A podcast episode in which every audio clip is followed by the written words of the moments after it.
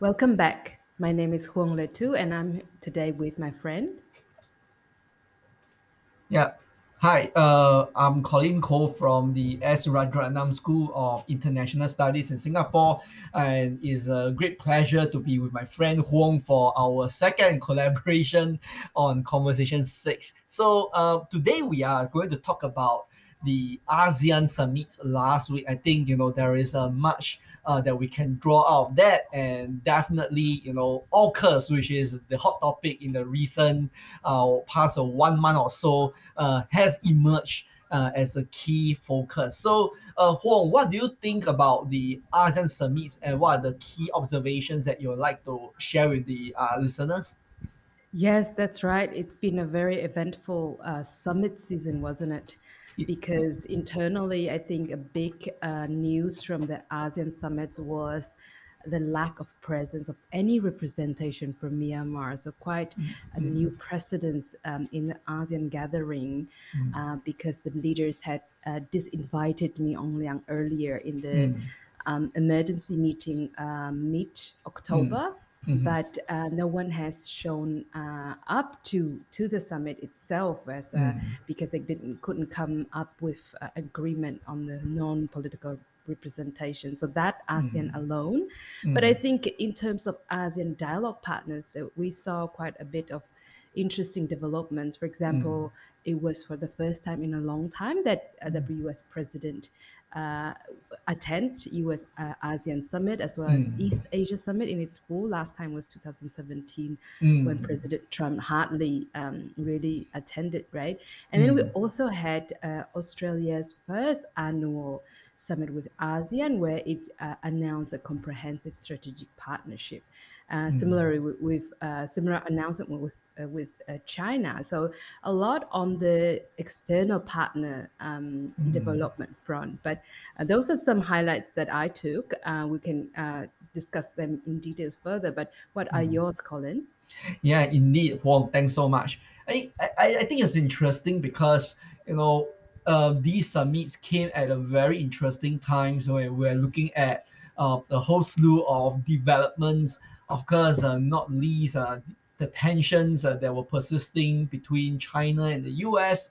And at the same time, we are looking at you know the emergence of new uh, minilateral groupings such as AUKUS, which somewhat you know, came to uh, be seen as potentially threatening this ASEAN centrality, right? Mm, And yeah. and so I think you know the summits serve as a good platform to reinforce or sort of re-emphasize that centrality of ASEAN in the regional architecture and and you know if anything you know what's interesting since we are already on this topic Huang is that you know I, I think there is uh, something short of a revoke uh, at, Australia over um, AUKUS, I think the main draw from the discussion is that you know while ASEAN leaders uh, will probably you know have come to the realization that they have to live with AUKUS anyway, but I think the bottom line is that so long as it doesn't complicate, it doesn't threaten to replace, and it uh, serves to work alongside ASEAN established institutions then I think there appears to be general, uh, slightly more positive um, sort of uh, sentiment towards AUKUS. What do you think?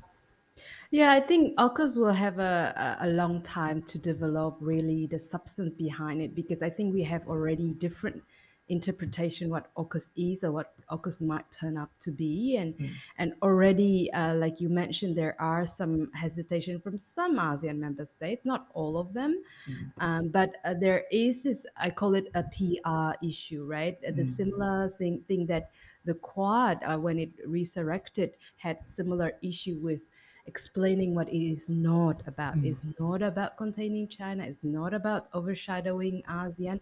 But it mm, had hard time or took longer to explain what it is about. So mm, similarly, this time I thought uh, when uh, Prime Minister Scott Morrison of Australia had the first summit with ASEAN, he spent more time mm, on not talking about uh, the comprehensive strategic partnership with ASEAN, but explaining what mm, about AUKUS and why AUKUS does not overshadow uh, Australia's priorities about ASEAN and what AUKUS is not about. So I think Mm. there is a little bit of that PR issue that Mm. AUKUS will still suffer from.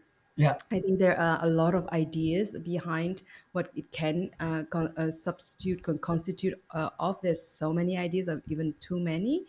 Uh, but but you're right. I think the ASEAN leaders needed um, the external partners to come to the table all together, including the US that had been absent for some time, and uh, reaffirm that uh, we are in this together wh- where it comes to climate change, post COVID recovery, and other global challenges.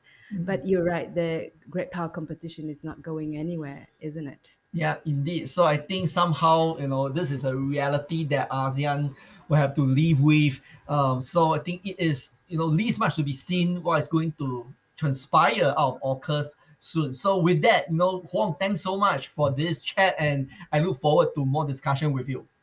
Thank you.